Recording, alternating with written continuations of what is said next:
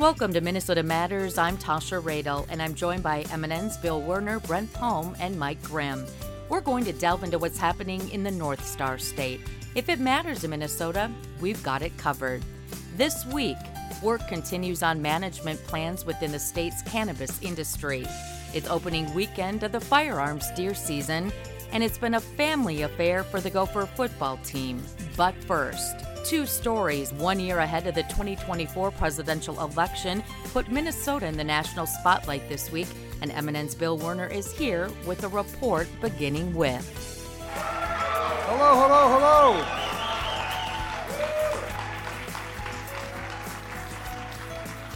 President Joe Biden's visit to the North Star State.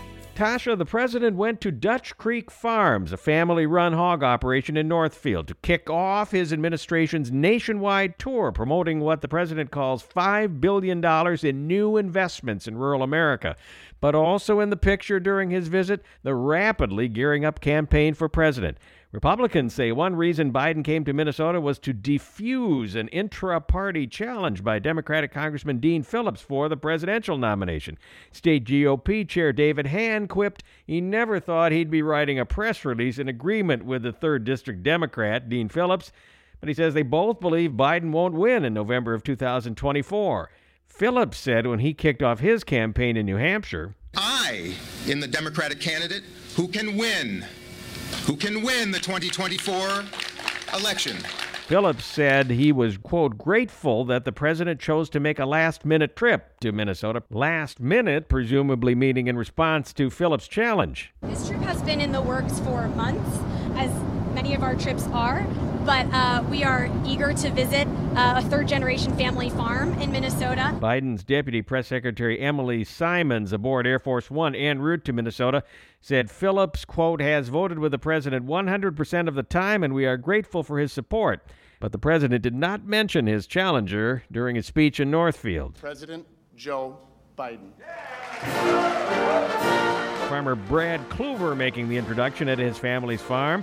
President's visit was to talk about rural programs, but he began with the Middle East. Thanks to concerted American leadership, we're in a situation where safe passage for wounded Palestinians and foreign nationals to exit Gaza has started. The American citizens are able to exit today as part of the first group of probably over a thousand. We'll see more of this process going on in the coming days.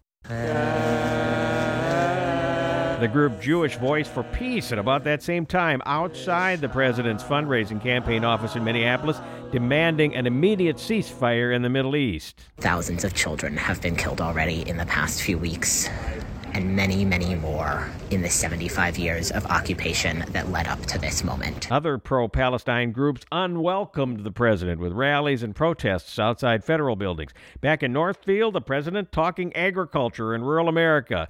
He evoked a phrase reminiscent of Paul Wellstone. When rural America does well, when Indian country does well, we all do well.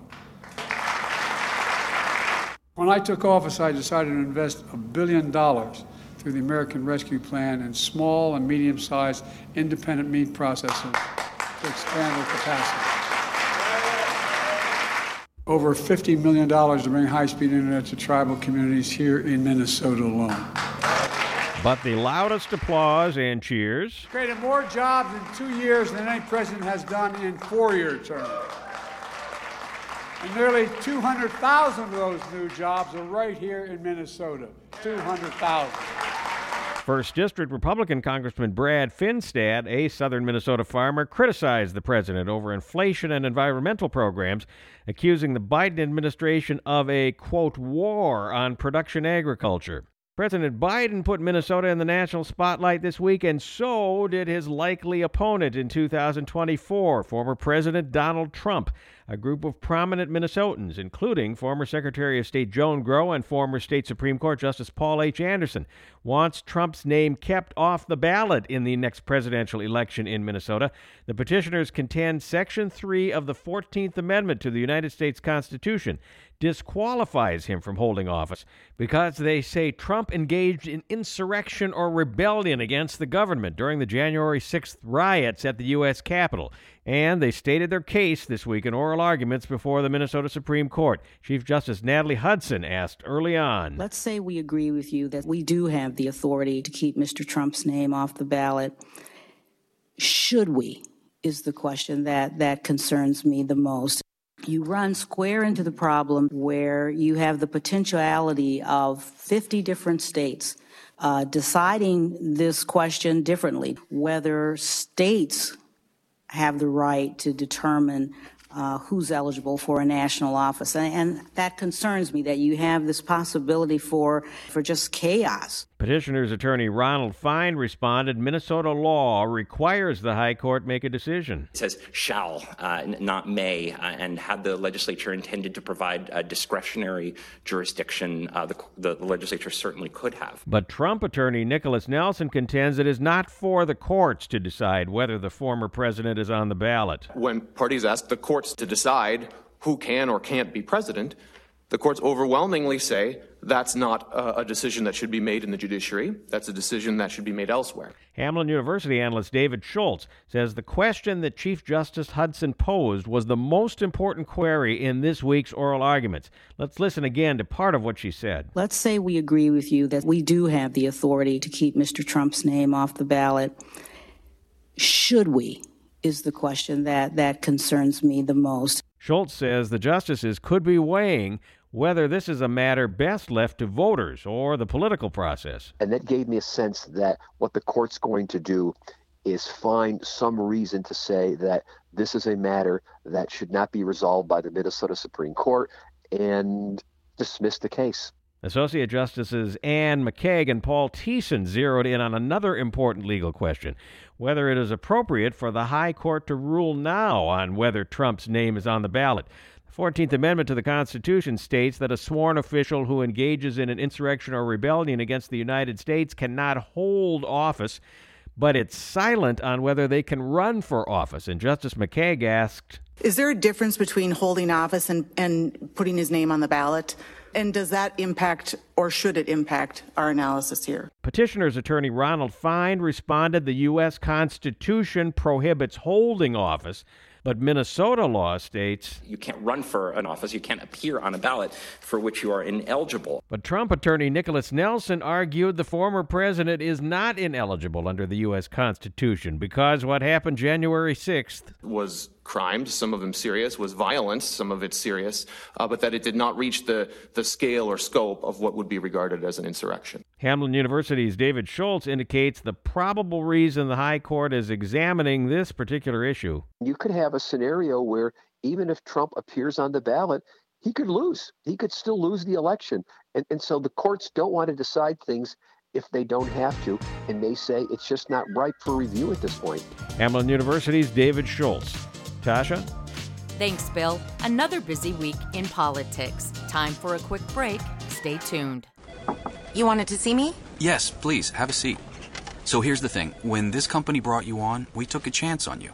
You didn't have that four year college degree we typically look for. Right. But we gave you a shot anyway. And since then, you've worked incredibly hard and given it your all. Thanks. You've been an important asset to the team, but I don't think you can be an intern here anymore. We want to hire you. You're. You're serious? Absolutely. Find your next great employee. Introduce yourself to the grads of life. Who are they? Talent worth knowing about. Young adults of unique determination and experience. An ideal fit for your company in an entry level position, internship, or even mentorship. They might not have every qualification you typically look for, but they're exactly who your company needs. I won't let you down. I know.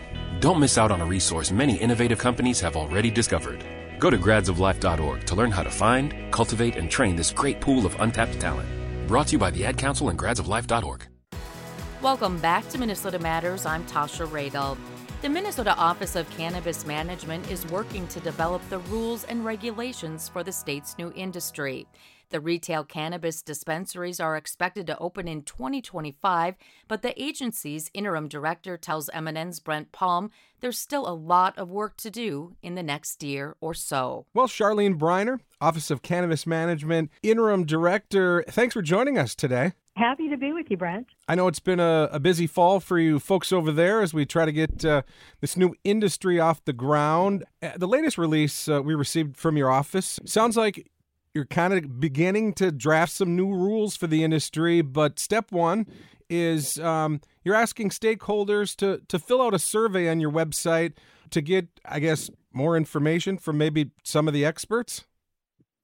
That's exactly right, Brent. So the rulemaking process itself is a somewhat cumbersome and tedious process that not a lot of people have experience with in order for us to draft rules that are both easy to understand for potential business applicants and also that we're able to administer as the regulatory entity, we want to get a lot of input from people with knowledge of industry and knowledge of doing this work either in Minnesota with the hemp industry or in other states. And so our goal with the survey is to start big with input, you know, get a, a broad swath of input and then really narrow down um, how that input and how that specific information will help us actually write those rules. Okay, because uh, apparently there's going to be a lot of facets to the industry in Minnesota. You've got the cultivation, the growing, and then the processing, and then the manufacturing, the business arm. And so uh, there are a lot of moving pieces that you folks are going to have to uh, get together here. That's right. What a lot of people have focused on is when are dispensaries going to be open? But what we miss when we just focus on those retail businesses is actually establishing an adequate supply to meet the ex- expected demand for cannabis in Minnesota. And so we're really starting the survey by asking for folks with experience or perspective on growing or cultivation, on processing and manufacturing because we know we have to ramp up and actually establish the supply to meet the demand so that those retailers have product to sell when we are actually at the point of opening those retail establishments. Yeah, and there was just word recently of uh, at least the first big project I've heard of proposed up on the Iron Range, uh, former lumber mill that could, could create 400 jobs. Hey, one thing that also, you know, seemed a little bit inside baseball, but you folks are working on computer programs, operational That's regulatory right. systems. We need this these kind of supports, right? And we've said this before, and I've I've talked to you about it before, Brent. We're building an agency from the ground up, and that means all the nuts and bolts. So we have to build our licensing systems. That's a complicated bit of technology and expertise that we need to actually build a system that people can easily access and that we can use to really streamline that application process and then continue to monitor to assure product quality and safety. We're writing job descriptions for all of the jobs that are going to fill out this agency. So there are a number of things that, while it's invisible work, uh, is happening every day. We're really fortunate to be working with a team. Right now, it's up to about not quite two dozen people from across state government who are part of our implementation team. And they're being, bringing their expertise and their best thinking to bear on all sorts of topics from product safety to inspections to how do we write the rules to how do we build the systems. So there's a lot of work happening behind the scenes uh, to make sure that we can hit our mark and have a thriving cannabis industry launch in early 2025.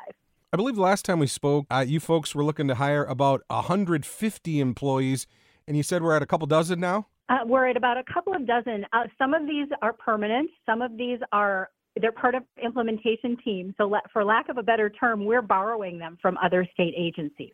So, while we are making permanent hires, we're also drawing on expertise from some of our agencies, our sister agencies across the enterprise.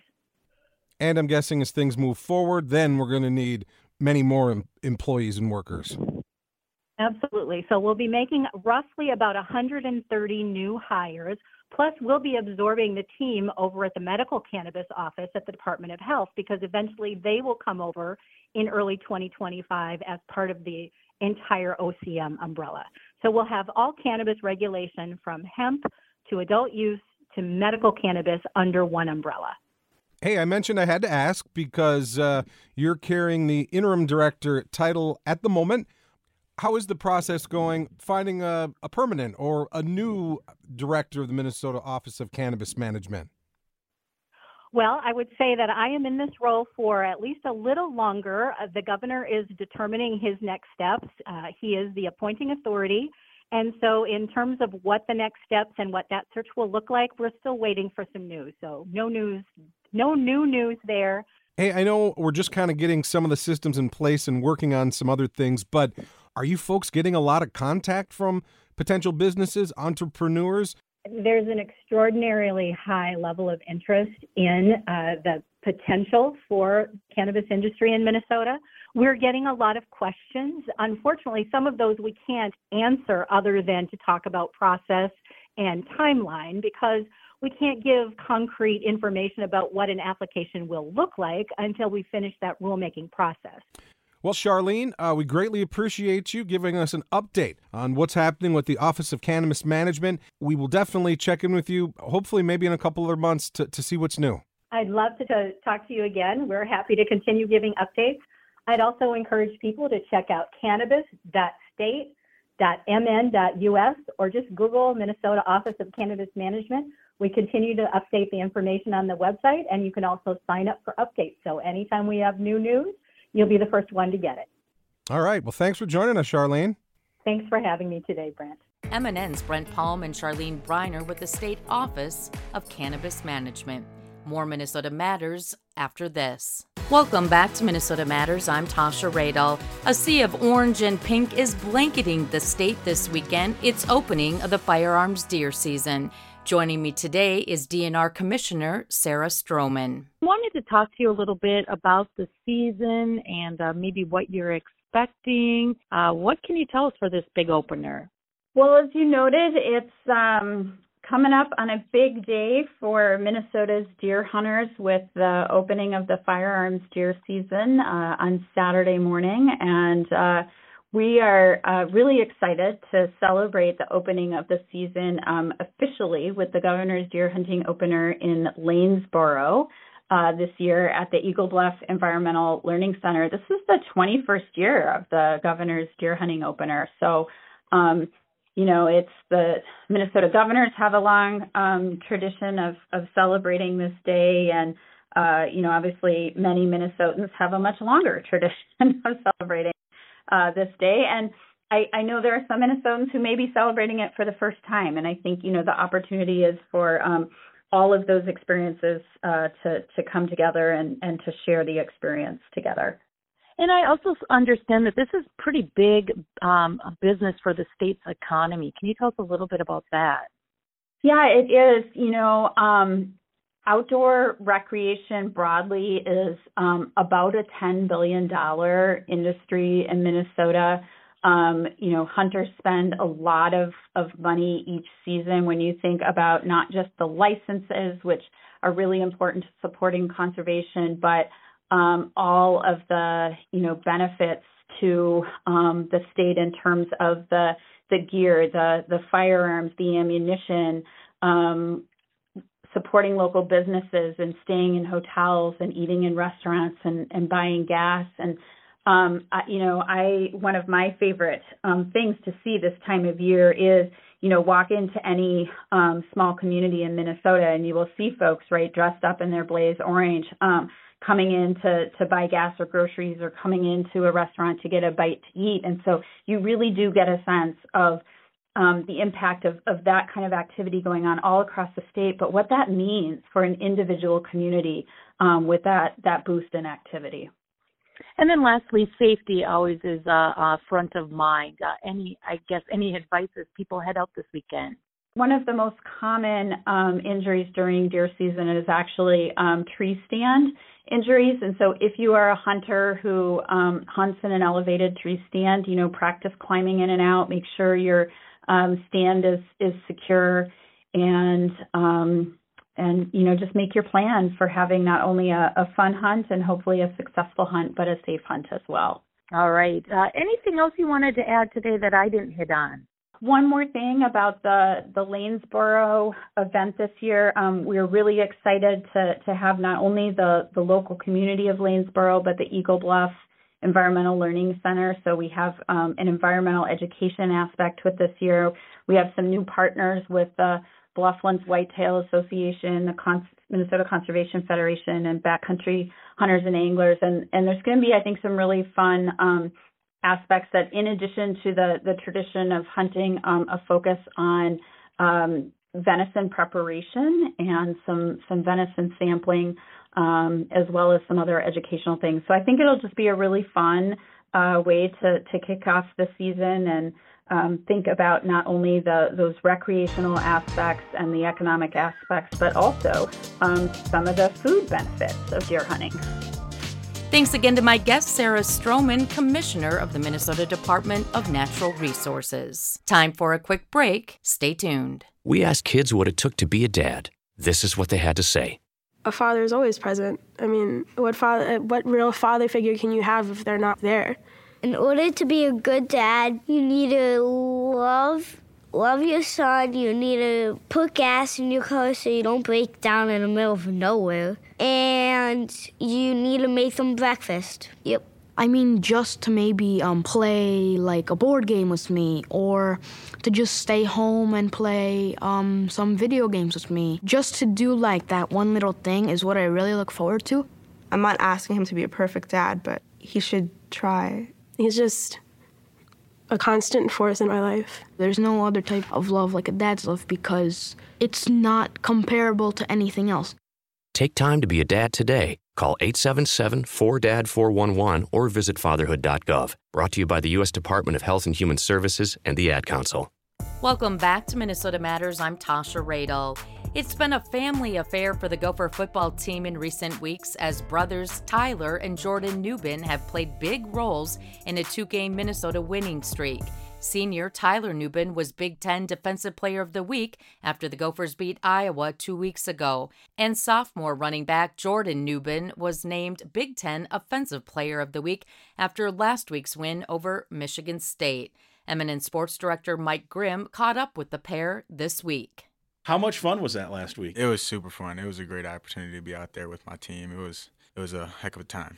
How much? Um, I mean, you knew you were going to get your chance, right? Because Yeah. of different things and injuries, and you've gotten a few chances over the course of time. But I'm talking like in a, you know, this is a, you know, first half kind of situation. You knew you'd get a chance. Did you think you'd? I mean, I don't think anyone figured you'd get 40 carries in 204, right? Yeah, no, I didn't. I wasn't aware I was going to get that many carries, but um, as coach always says, just be ready for your opportunity when you get it, and um, I think that's just what what happened. Thing that I liked, and maybe I'm wrong, you can correct me if so, is that um, it was apparent to me that as the game went on, you just got more comfortable, and then pretty soon you were. I mean, I thought it was Mo Ibrahim out there for a minute. I mean, really, the way you were setting up blocks, the way you were running behind that, it was it was a typical Mo-looking game. Um, Yeah. did, were you getting more comfy as the game moved on? Uh, yeah, our coach always just talks about being a plus game runner, um, getting four to five yards pop, and then um, as the game wore, um, went on, and then defense started to wear down, I just felt myself getting more comfortable, and then you just one's gonna pop eventually. How sore were you on Sunday?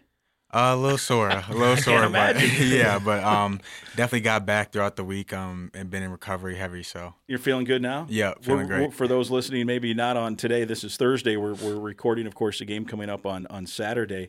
Um, one of my favorite, maybe my favorite moment, might even be of the season, because there's been a lot of cool moments. And Tyler, you've been involved in a lot of those. Mm-hmm. The interception to set up the win, um, you know, against Nebraska. You had, uh, you know, watching you and hearing you with Guardsy after that Iowa game and the emotion and what that meant to you and your teammates. Those are all good.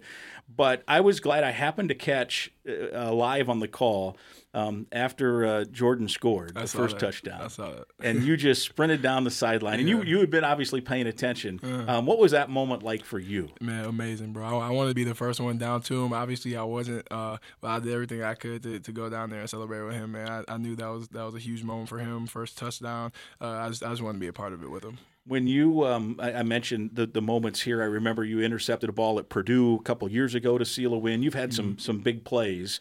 Where does that moment that you weren't even involved in on the sideline rank at your time at Minnesota? on top, bro. Number one. On top, bro. I thought you might Honestly. answer it that way because um, are is it just you two? You two? Yeah, guys? yeah, yeah. I, I'm the same. I have a brother, and you know, I'm I I he has been successful in the business world, and you just get proud of him. And Mm-hmm. it's it's like, man, um, you know, I don't care what I'm doing, but that was cool. So I thought you might answer that way, but you've done enough that maybe not because you have so many good No, plays. I, I but told my mom I was like, I could have had three picks, two for touchdowns that game. I wouldn't have cared. JoJo scored. So Yeah, yeah, I'm exactly like you. I have my a brother, and we're obviously way older than you, but he's two years younger than me. Are You guys two years apart? or Yep. three? Yeah, two years. Same thing, same thing. So you, yeah, so I know how you're feeling Mm-hmm. as, as uh, the the pro. Actually, I'll be honest with you. As I'm watching it, um, I look over at Daryl, and um, it was it was almost. I mean, as weird as this sounds, because we have nothing to do with it, we we got a little emotional too just Yeah. to see it because we we love you guys, right? And you're some of our favorites. And um, Jordan, what's it mean to you to hear your brother say that of all the things he's done, you created the best moment for him so far as a Gopher? Uh, I mean, it feels great. I mean, we always just prayed for this opportunity. Always dreamed of having this opportunity to be able to play with each other on the highest level. So I mean, it's just sometimes it just feels like a dream. it it, uh, it looked like a dream there. Then you got your second touchdown, and uh, we thought for a moment that probably put the game away. And then they bring in a backup, and it's always a backup, right? Mhm. Because it's it's a different deal. And so he moves down the field, and then you guys tighten up and pressure him, and Jaw gets the big, uh, you know, the big uh, sack fumble, which basically clinches it, and uh, uh, field goal then from from our guy, the Serbian hammer, to, Yes, to basically Yes, seal it away. Um, but uh, the second touchdown too, you worked for that. It was a couple yards out, but that drive, I think you got every carry, right? I think may, maybe Athan scrambled once on Mhm. one Yeah. play, but you got every carry. They were just like, all right, you're the guy. Well, Yeah. How did that feel to have? Hey, we're just going to put the game on on this kid's shoulders. I mean, just I just think the O line blocked a great game, and the receivers as well on the perimeter gave me holes to run through, allowed me to um, stretch and puncture on the outside zone. So I think that's what allowed me to do that. All right, take us all the way back. Uh, obviously, Tyler was already here at Minnesota, so you're playing high school football. COVID kind of screws up the season, right? Mhm. Um, take us through the recruiting process, um, what some of your options were, how you ended up here, and then I'm going to ask you also about the position switch once you got here. But take us through the high school situation. Uh, yeah. I mean, I had a um couple Division One FCS offers, and then a couple Division Two offers, and then um maybe around December, January of my senior year, Minnesota rolled around, offered me a PWO, and then I just knew that was an offer that I couldn't pass up. Just being able to come here, play with my brother, and then just showcase my talents at the highest level, I couldn't pass up that offer. And um, you, you discussed that, and Jordan was like, or uh, Tyler was like, all right, that works. You, Yeah. you were excited Oh, about yeah, it. Did you definitely. pressure him at all? A little bit. A little bit. Yeah. Put, a, put a little bit of uh, a lean on him. A Yeah, little. most definitely, most Um, definitely. And then so then you get here, Mm-hmm. and because you didn't play running back in high school, right? No, I played corner and um wide receiver. It's amazing, Yeah. right? And here we are now, Big Ten Offensive Player of the Week as a running back. It's awesome. The week after, uh, your your older brother won for the second time this year Defensive Player of the Week in the conference for his game down in Iowa. Um, so you get to campus. Um, you you were at safety, right? Right Yeah. away. Yep. And then take me through how then it progressed that you end up at running back. Uh, yeah, in 2021, we had a couple guys go down, as you uh, know, Mo. couple? Couple, yeah, Everybody. yeah. That's uh. Mo, Bryce Williams, Trey Potts, they all um, went down to injury, and then uh, we just needed some depth into the room, so they moved me over for the time being, and then I guess it just kind of stuck. Gopher players Tyler and Jordan Nubin with MNN sports director Mike Grimm. That's going to do it for this week's edition of Minnesota Matters. Be sure to join us again next week on this MNN affiliate station, same time, same place. Thanks for tuning in. Until next time, I'm Tasha Radel.